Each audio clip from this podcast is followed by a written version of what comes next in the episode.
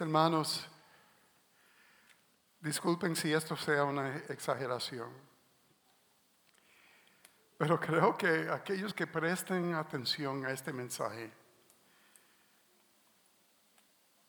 por más conocido que sea este texto a muchos, pueden caminar más confiadamente en el gozo del Señor y tal vez hasta extender sus días sobre la tierra.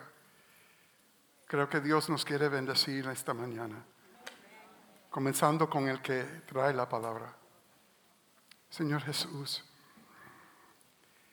gracias por tu fidelidad.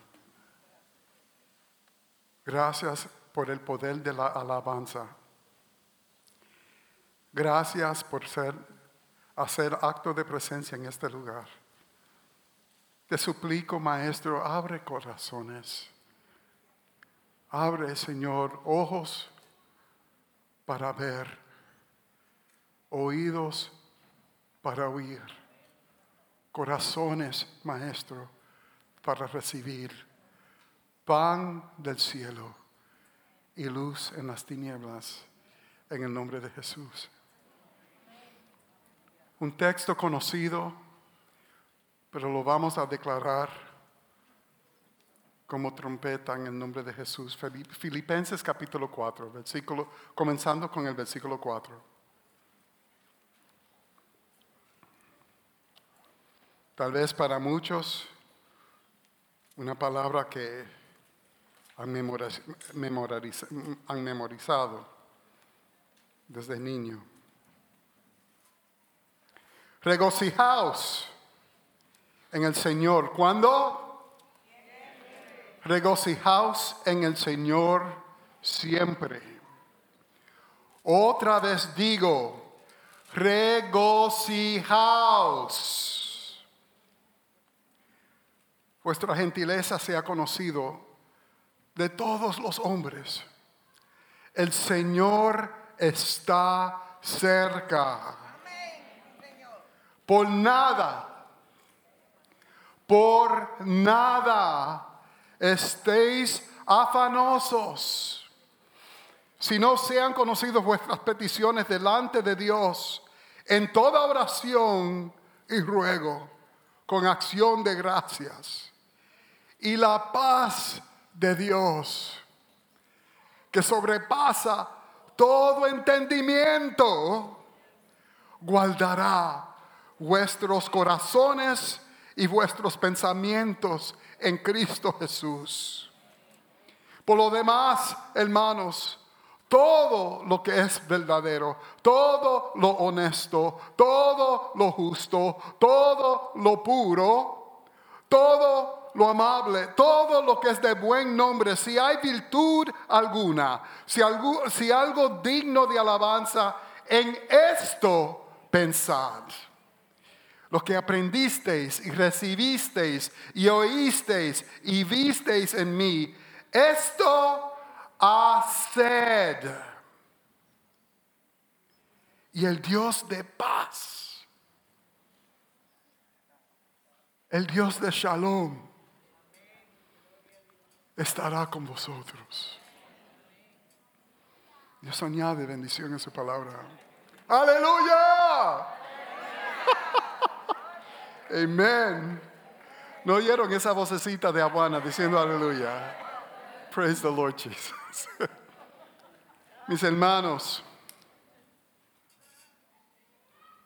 hablándoles claro, ¿no? Sin duda, los últimos seis meses han sido una época extremadamente difícil, extremadamente difícil para muchos. Esta iglesia, así como el mundo que nos rodea, respondiendo a una pandemia que cerró iglesias, fuimos por semanas acompañados por un gran pueblo a través de las redes sociales, así como hoy pero cerró iglesias y escuelas y ha costado vidas.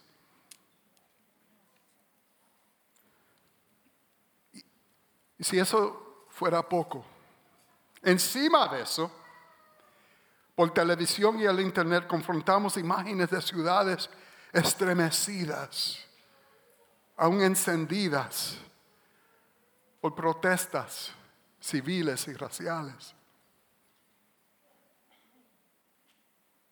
La apertura de BPS y otras eh, otros distritos, otras escuelas se aproxima. Y en estos días, tanto Marina como yo hemos visto a maestros con años de experiencia, tanto en la zona privada como en la pública, caer en llanto en, en, estas reuniones de Zoom de preparación, caer en llanto bajo la presión de abrir sus aulas después de meses de ausencias. No se puede imaginar lo difícil que es eso para un sistema escolar. Confieso que también, y de esto nace esta palabra, para serles sincero, también en mi tiempo a solas con el Señor, ha habido momentos que no puedo, que no he podido reprimir las lágrimas. No sé si a ustedes en un momento u otro le ha pasado igual. Pero ahora viene la victoria. También en estos días he oído al pastor Roberto citar varias veces este pasaje. No os afanéis. No os afanéis. Regocijaos en el Señor siempre.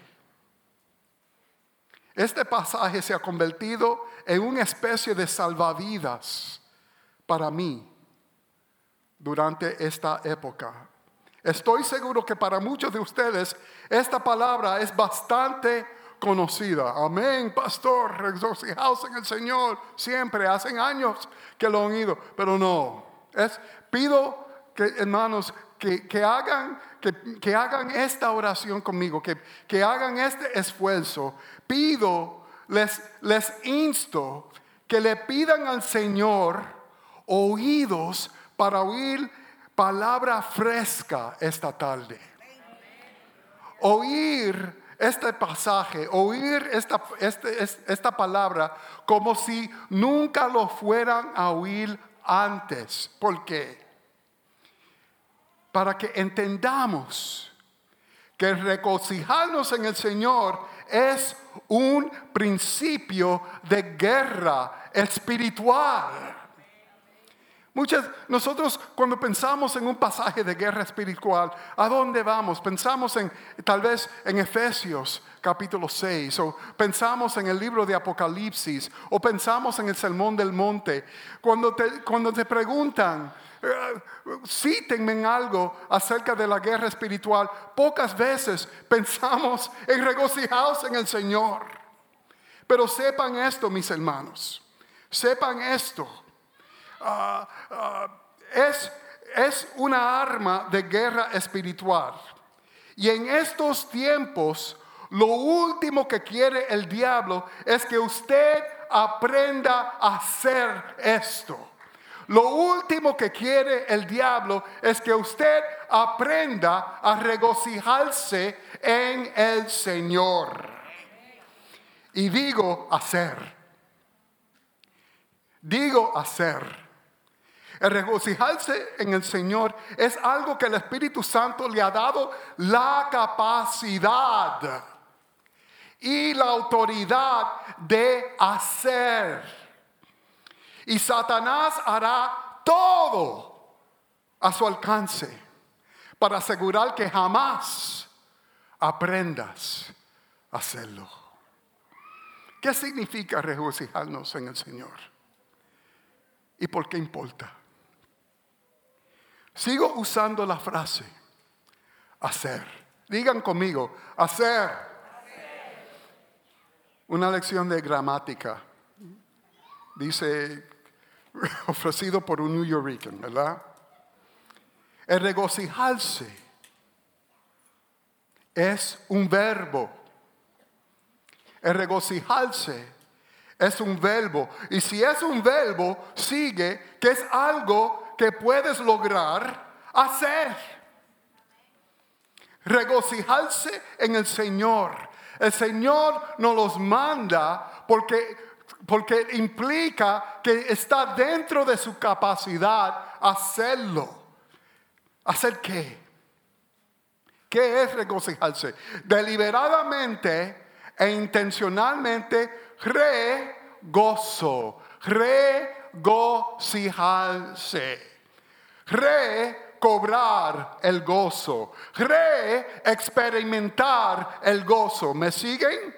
El regocijarte es algo que Dios te ha dado la capacidad de hacer. No solo que te ha dado la capacidad de regocijarte, pero urge que lo hagas. Urge que lo hagas. Mis hermanos, no ven. Miren, veamos esta palabra en su, en, su sencillez. ¿No ven la urgencia en las, escrituras, en las escrituras que nos regocijemos? Que no ignoremos este principio. Miremos el versículo 4 de Filipenses 4, tan conocido. Regocijaos en el Señor. ¿Cuándo? Siempre. Regocijaos en el Señor siempre. Punto. Otra vez digo, doble punto, regocijaos. Como si no lo fuéramos a oír la primera vez, lo repite. Y no solamente lo repite, lo repite con signo de exclamación. Y aquí me encanta el español. En el inglés, esto solamente lleva un signo de exclamación. En español, lleva tres. lleva tres. Dos al principio, uno al final. No sé a quién se inventó esa ley de la gramática, pero en este momento me encanta. Regocijaos. El gozo es un principio regado por toda esta carta de los filipenses. En el capítulo 1, Cristo es anunciado, dice Pablo, y en esto me gozo y me gozaré aún. En el capítulo 2, me gozo y regocijo con ustedes vosotros, y asimismo gozaos y regocijaos también vosotros conmigo. Y en el capítulo 3, el primer versículo del capítulo 3, por lo demás, hermanos, gozaos en el Señor. Esta palabra traducida es la misma palabra que él usa en Filipenses capítulo 4, versículo 4. Gozaos en el Señor. Y luego dice, a mí no me molesta.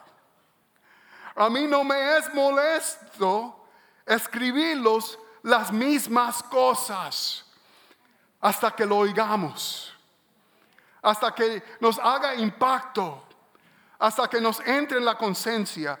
¿Por qué tanta urgencia? ¿Por qué tanta urgencia? ¿Qué es lo que significa regocijarnos en el Señor? Cuando usted piensa en el gozo, cuando usted piensa en regocijarnos, es más que una simple emoción pasajera lo que nos viene a la mente cuando pensamos en el gozo. Por lo general, ¿no es eso lo que piensas? Eh, no es tan solo sentirse contento, es más que eso. Como respondemos a, un, a, un, momento de triunfo. Esto es bueno, esto es importante. Como, como nos sentimos en un momento de triunfo. Cómo nos sentimos en un momento de celebración, cómo nos sentimos en un momento ah, de salud y prosperidad. Aún en estos días, cómo, nos sentimos en, en un cumpleaños con nuestra familia, aunque sea por Zoom. Cómo nos sentimos cuando, cuando, cuando la mesa está servida y, y cuando tenemos luz y agua y somos prosperados, como nos sentimos en una boda esta tarde, aunque sea por Zoom, pero esta tarde Marina y yo vamos a correr a la casa porque vamos a asistir a una boda por Zoom. Por Zoom. ¿Y cómo no nos vamos a sentir gozo? ¿Cómo no nos vamos a sentir contentos en ese momento? Pero el regocijarnos en el Señor implica mucho más. El regocijarnos en el Señor es lograr esa calma, esa paz, ese gozo en momentos de incertidumbre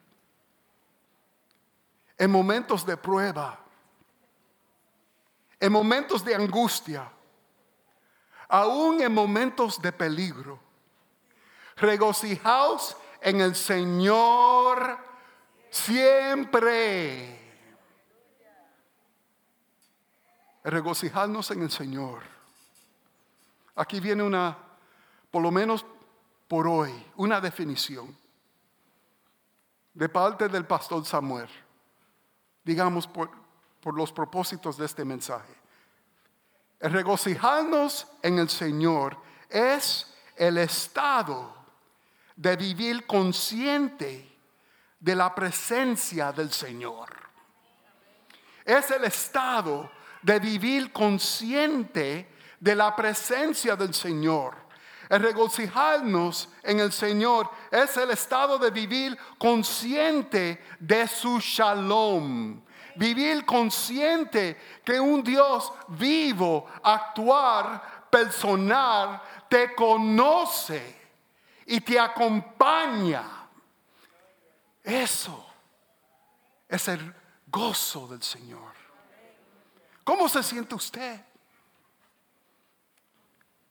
Cuando se da cuenta, a veces en momentos de gloria como tuvimos esta mañana, esta tarde, delante de la presencia del Señor, después de ese, de mover de alabanza y adoración, ¿cómo se siente usted cuando se da cuenta que el Señor está a su lado?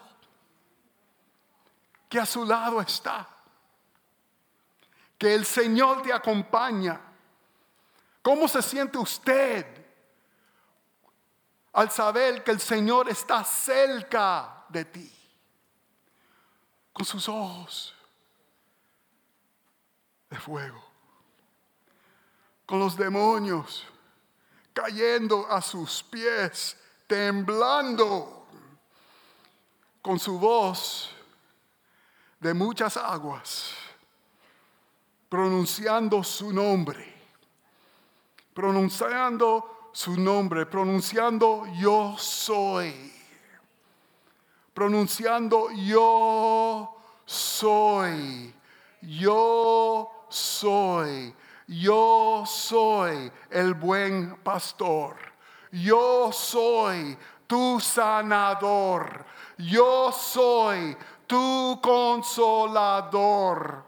Yo soy el que triunfó sobre la muerte. Yo soy el que te guardó del infierno y de los demonios. Yo soy la mano que te sacó de entre las aguas.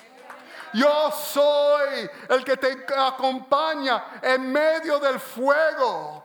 Yo soy y no hay otro como yo. Y tú eres mío y yo estoy aquí. ¿Cómo te sientes? A saber que ese Dios está a tu lado. Te conoce y está listo para defenderte. Regocijarse en el Señor es recobrar, mis hermanos, recobrar la conciencia que el Señor está contigo. Y si Dios con nosotros, ¿quién contra nosotros? El gozo del Señor, declara Nehemías, es nuestra fortaleza. ¿Ya ves? Mis hermanos, ya ven. Porque regocijarnos en el Señor es la diana del blanco de Satanás. Bien sabe el diablo que si él logra neutralizar su capacidad de regocijarte, si Él logra robar su gozo, si Él logra borrar su conciencia de lo cerca que Dios está de ti, ya Él está muy cerca de quitarte de la escena, ¿o yo? Ya Él está muy cerca de borrarte del drama. Noticias. Es perfectamente posible que puedas seguir obedeciendo, entre comillas, a Dios. Es perfectamente posible que aún, y aún vivir, entre comillas, para Cristo. Y aún trabajar, entre comillas, para el reino y hacerlo vacío de gozo. Trabajando por el reino, pero vacío de gozo supuestamente viviendo para Cristo, pero vacío de gozo. ¿Qué decir? Lógicamente, en el camino, en un momento u otro, perdiste. Perdiste la conciencia que el Señor está cerca. Perdiste el sentido que Él está a tu lado cubriéndote y abriendo camino para ti. Algo pasó. Esto, mis hermanos, no es una acusación. Oigan, mis hermanos, la voz de, caridad, de amor. Esto es un diagnosis. De parte de un Espíritu Santo que le ama. Y no quieres que usted lo sirva vacío de gozo. Él te ama demasiado para eso. Y te toma demasiado en serio. Pues profesas creer en Cristo. Profesas creer en su poder. Pero la realidad es que estás o caminas como si estuvieras solo. Solo confesando un Cristo poderoso, pero en su corazón caminando solo. Y como en tu corazón tú te sientes solo, jamás puedes respirar hondo. Jamás puedes estar tranquilo. constantemente como una cuerda de guitarra tenso. Profundizando aún más tu soledad. Robando aún más tu gozo en un espiral vicioso hasta que estrelles, porque la espiral tiene su fin. El enemigo es paciente él espera día tras día, quitando un poco más, un chin más del gozo del Señor, hasta que llegues a la bancarrota y ya no sirves ni para el cielo ni para el diablo. Vuestra gentileza sea conocido a todos. El Señor está cerca. Declarámoslos. El Señor está. Declárenlo. El Señor está. Vuestra gentileza sea conocido a todos. Mis hermanos, su gozo o su falta de gozo se conocerá. No hay donde escondernos. Será obvio. ¿Cómo abre este capítulo? Miremos al versículo 2 del capítulo 4. Ruego, ruego a Evodia y a Sintique que sean de un mismo sentir en el Señor. Ay, mi hermana Evodia y Sintique. Este capítulo, y tal vez mucha de esta carta fue inspirada por par de hermanas que tuvieron una santa trifulca en Filipenses.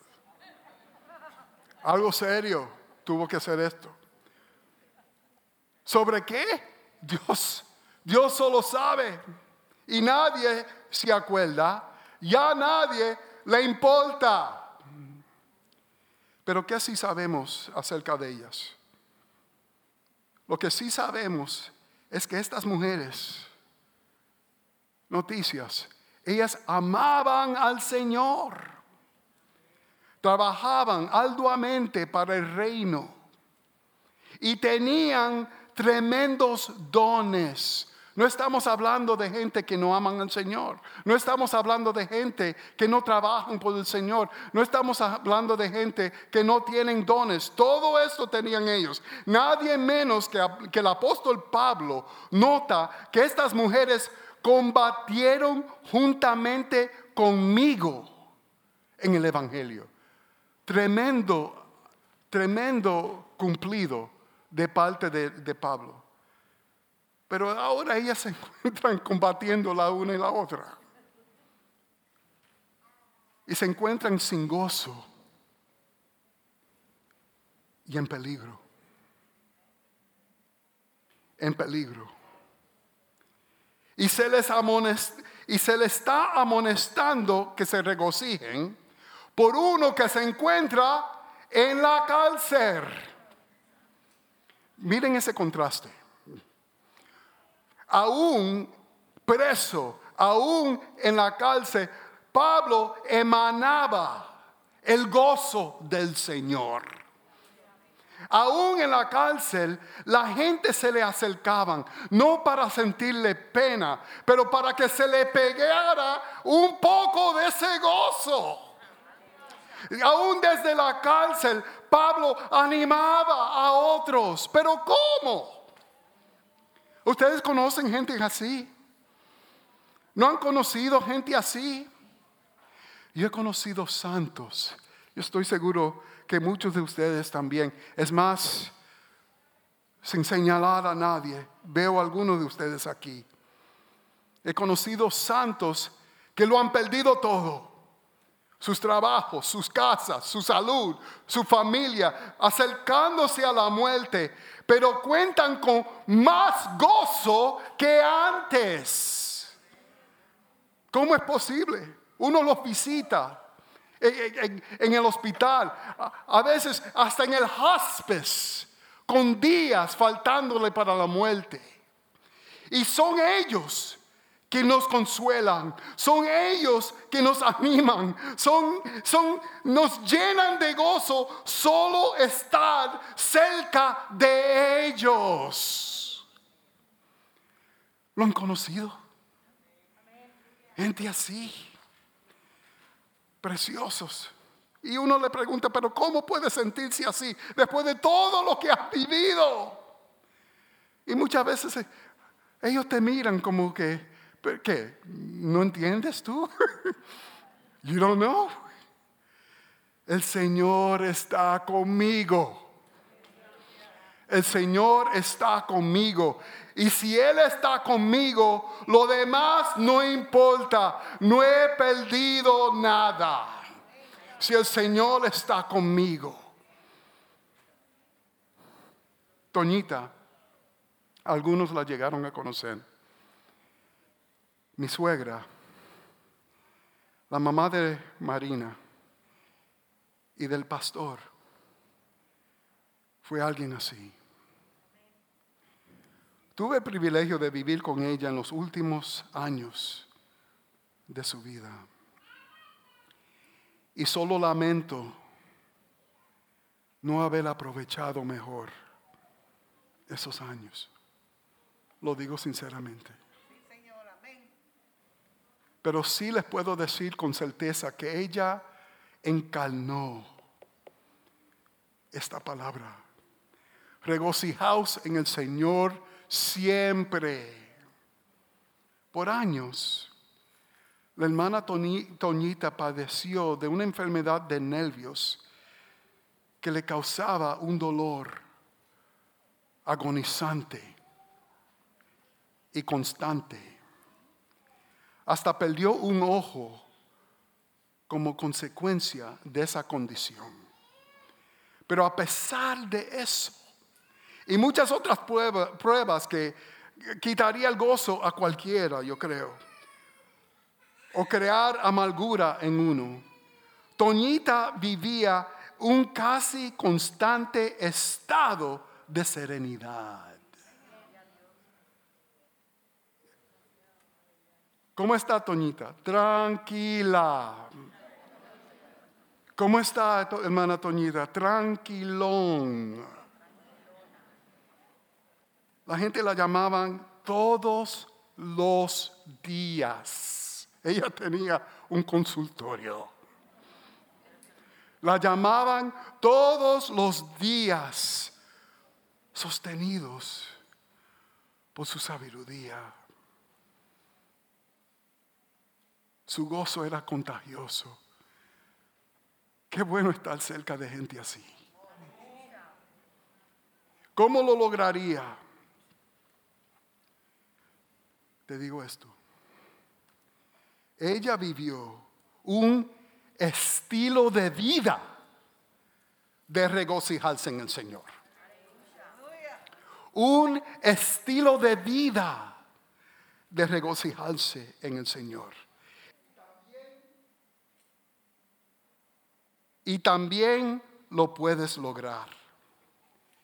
Eso es lo que Pablo lucha por transmitir en este pasaje.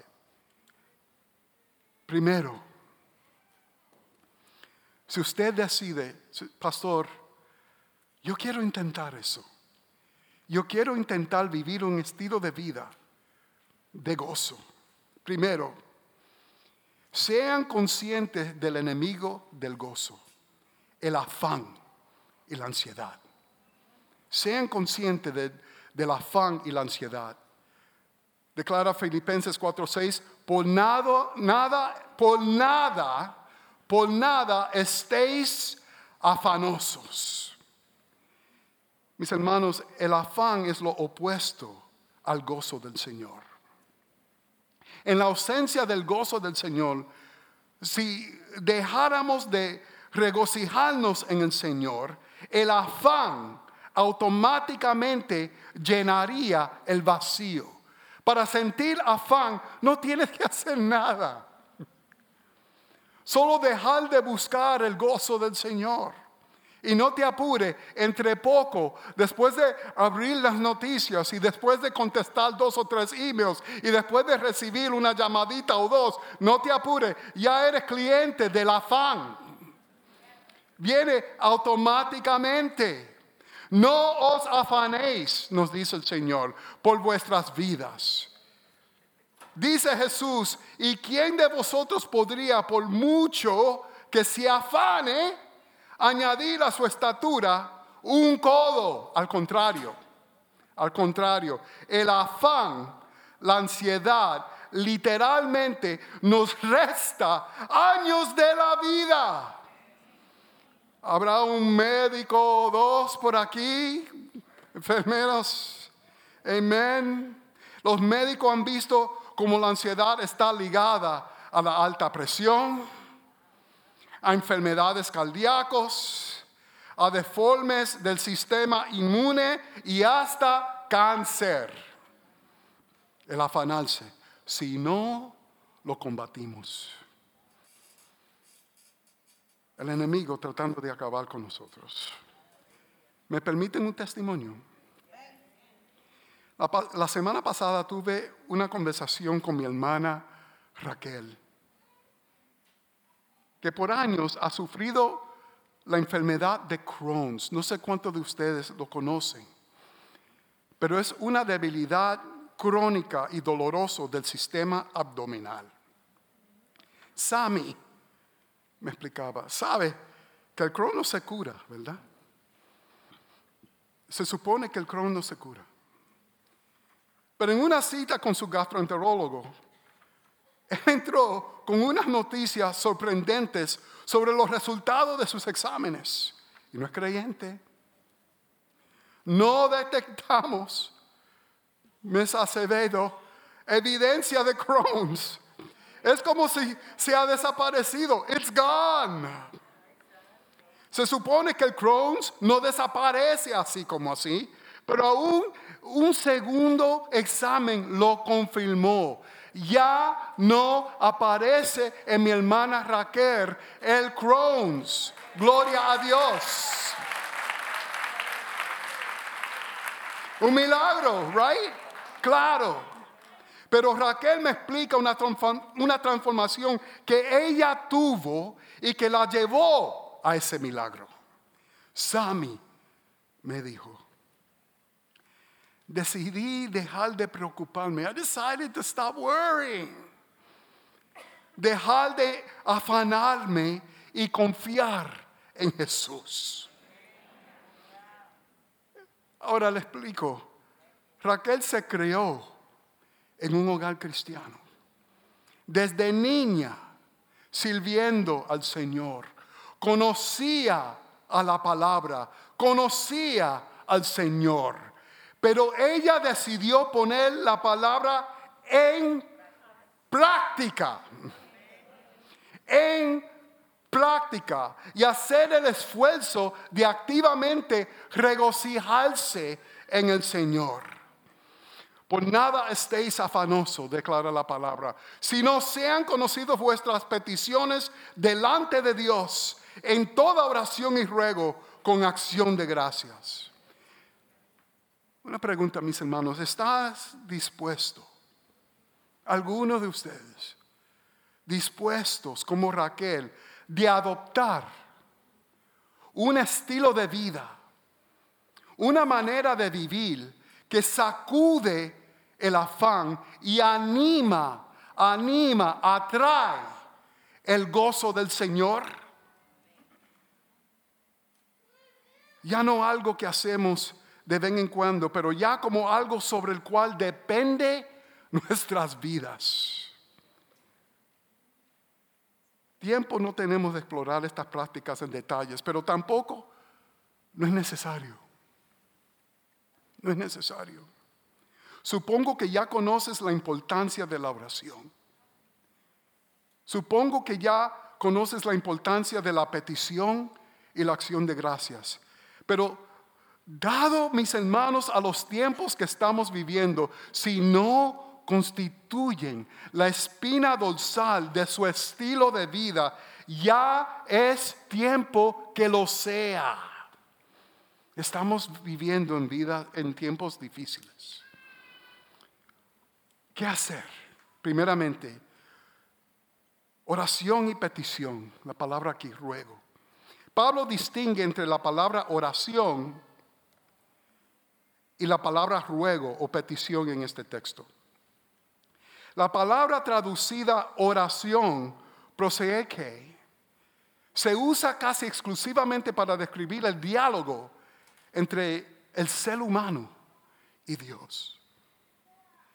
Capta, capta todo lo que se entiende en el intercambio entre la creación y el creador. Si si regocijarse en el Señor es crear una conciencia que el Señor está cerca, es a través de prosiquierio, que nosotros a través de la oración que nos acercamos a Dios. A través de la adoración y alabanza, como los momentos que tuvimos esta mañana. Saben que eso es batalla espiritual, ¿verdad? a través de la, adoración y alabanza, exaltamos a Dios por ser el Dios que Él es. Declarando, y hagan eso en casa, hagan eso a solas, declarando para nosotros y para el enemigo su grandeza declarando su victoria sobre el infierno y la, y la, muerte, declarando su soberanía sobre todo lo que ha sido y sobre todo lo que será. Y después de la alabanza y la adoración, prosigue que nos lleva a la confesión. Y mis hermanos, no se amedrente a oír la palabra confesión. No le tengan miedo a la palabra confesión. La confesión es un regalo de Dios. Es un acto de gracia.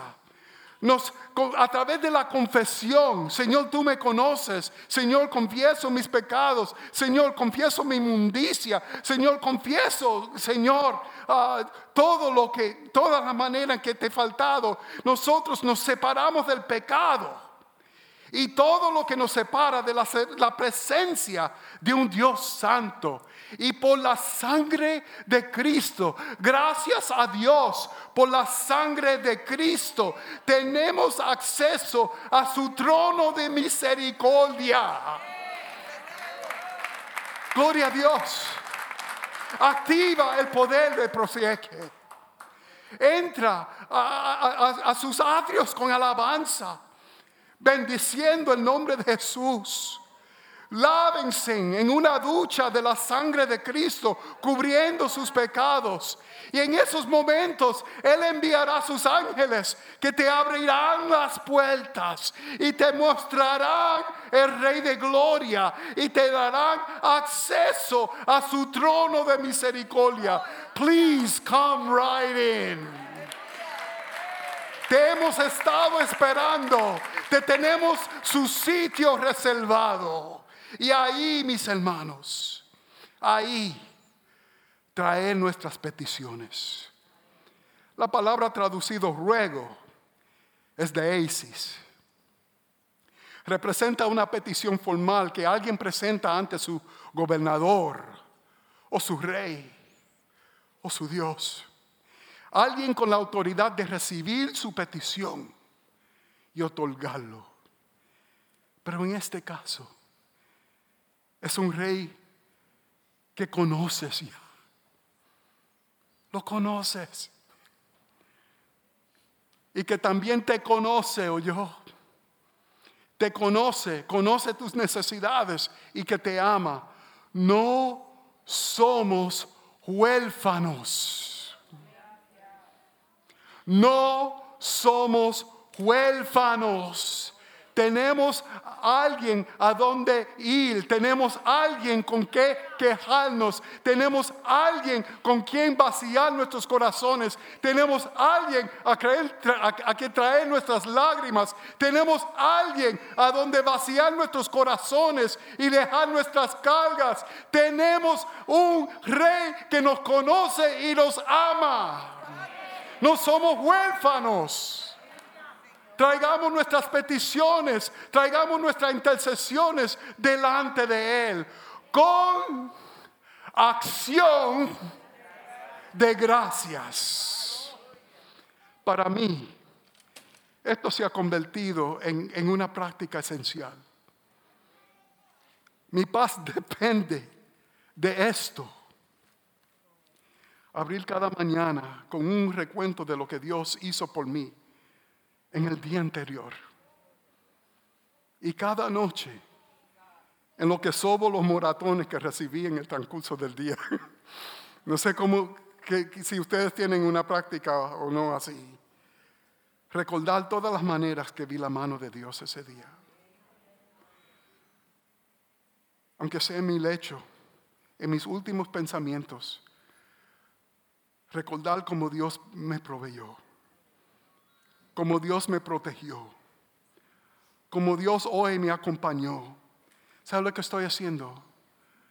Trazando las huellas de las manos de Dios sobre mi vida. Trazando las huellas de las manos de Dios trazando la evidencia de su presencia en mi vida, desmintiendo a Satanás, echándole a la cara a Satanás en los últimos pensamientos del día, Dios me ama, Dios está conmigo y eres un mentiroso. Y algo maravilloso acontece. Alabamos al Señor exaltamos su nombre, nos recordamos de su grandeza, nos cubrimos de la sangre del cordero, Él borra la distancia entre nosotros y nos hace hábiles de entrar delante de su gloria.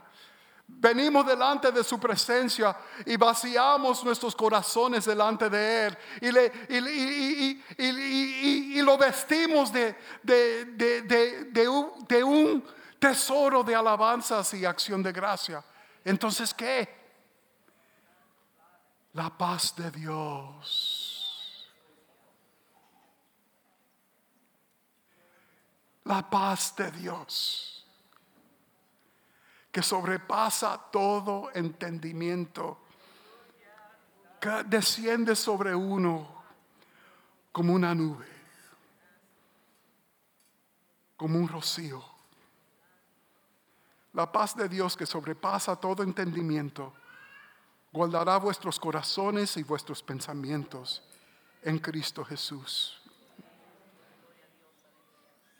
Eso es la verdad Hermanos, yo no, yo conozco muchos de ustedes, pero no los conozco todos.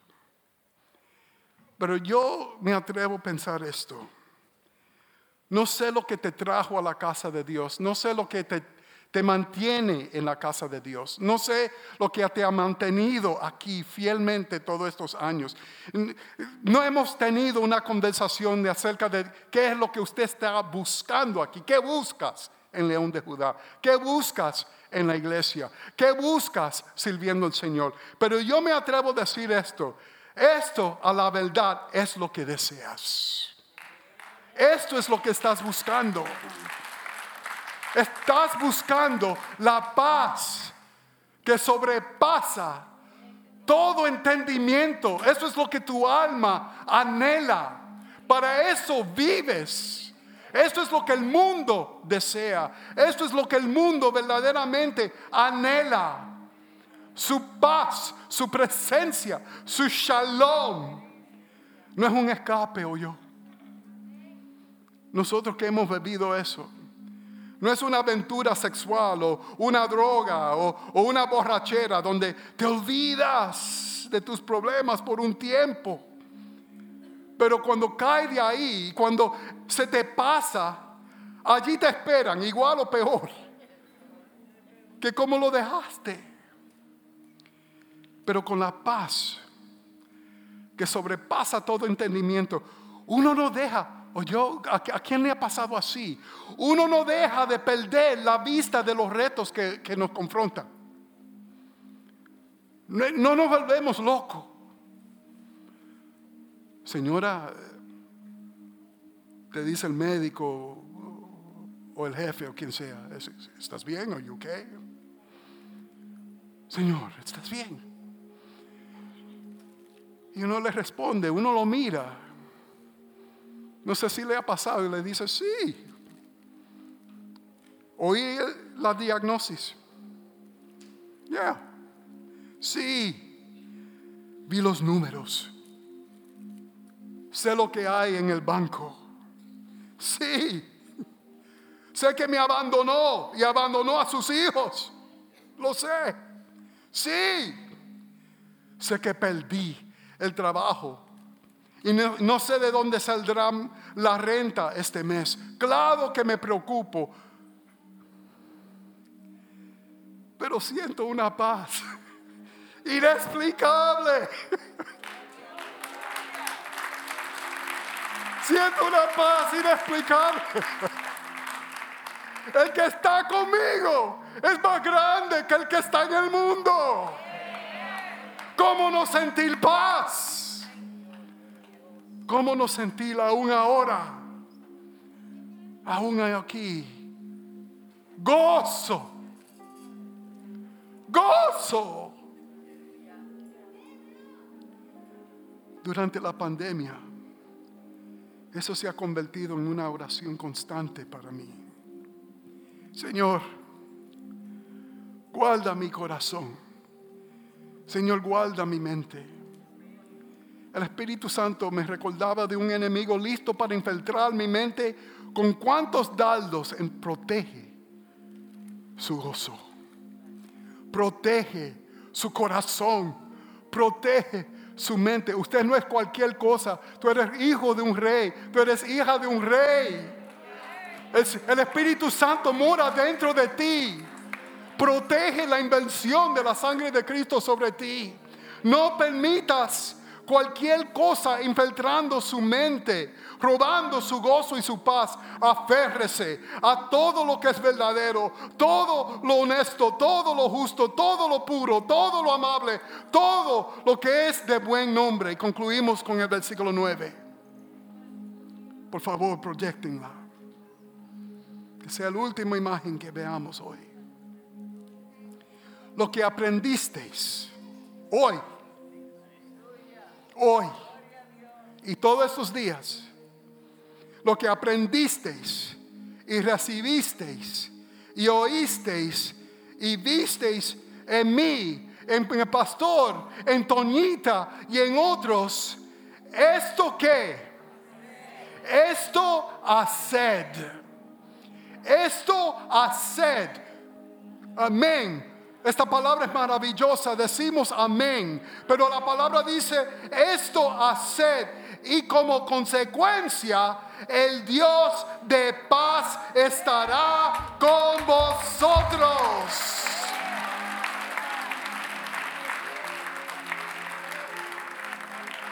Pongámonos de pie, mis hermanos.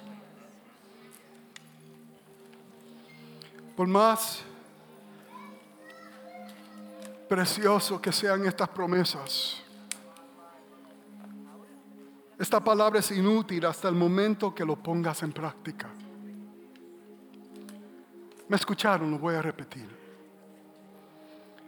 Por más que nos anime esta palabra, la palabra en sí, hasta que no se toque con lo que los teólogos llaman un praxis, una práctica, es inútil.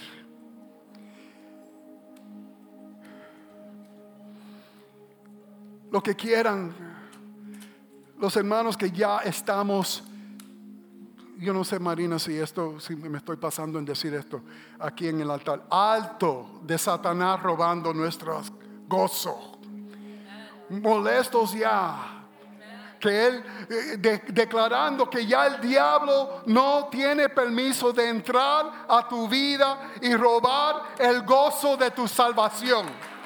Ya no. Ya no. Ya no contigo. Ya no con tu hogar. Ya no con tu corazón. Extendamos manos al Señor entrando en este pacto con el Padre en el nombre de Jesús.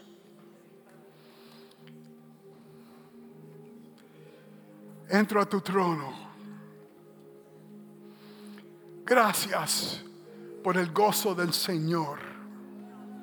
Gracias por el gozo del Señor. Gracias que es nuestra fortaleza. Padre, lo recibo. Recibo Padre, camino en ella. Tú me llevarás como el águila. Ninguna arma forjada contra mí. Mientras tú estés a mi lado, mientras tú estés a mi lado, ninguna alma prosperará.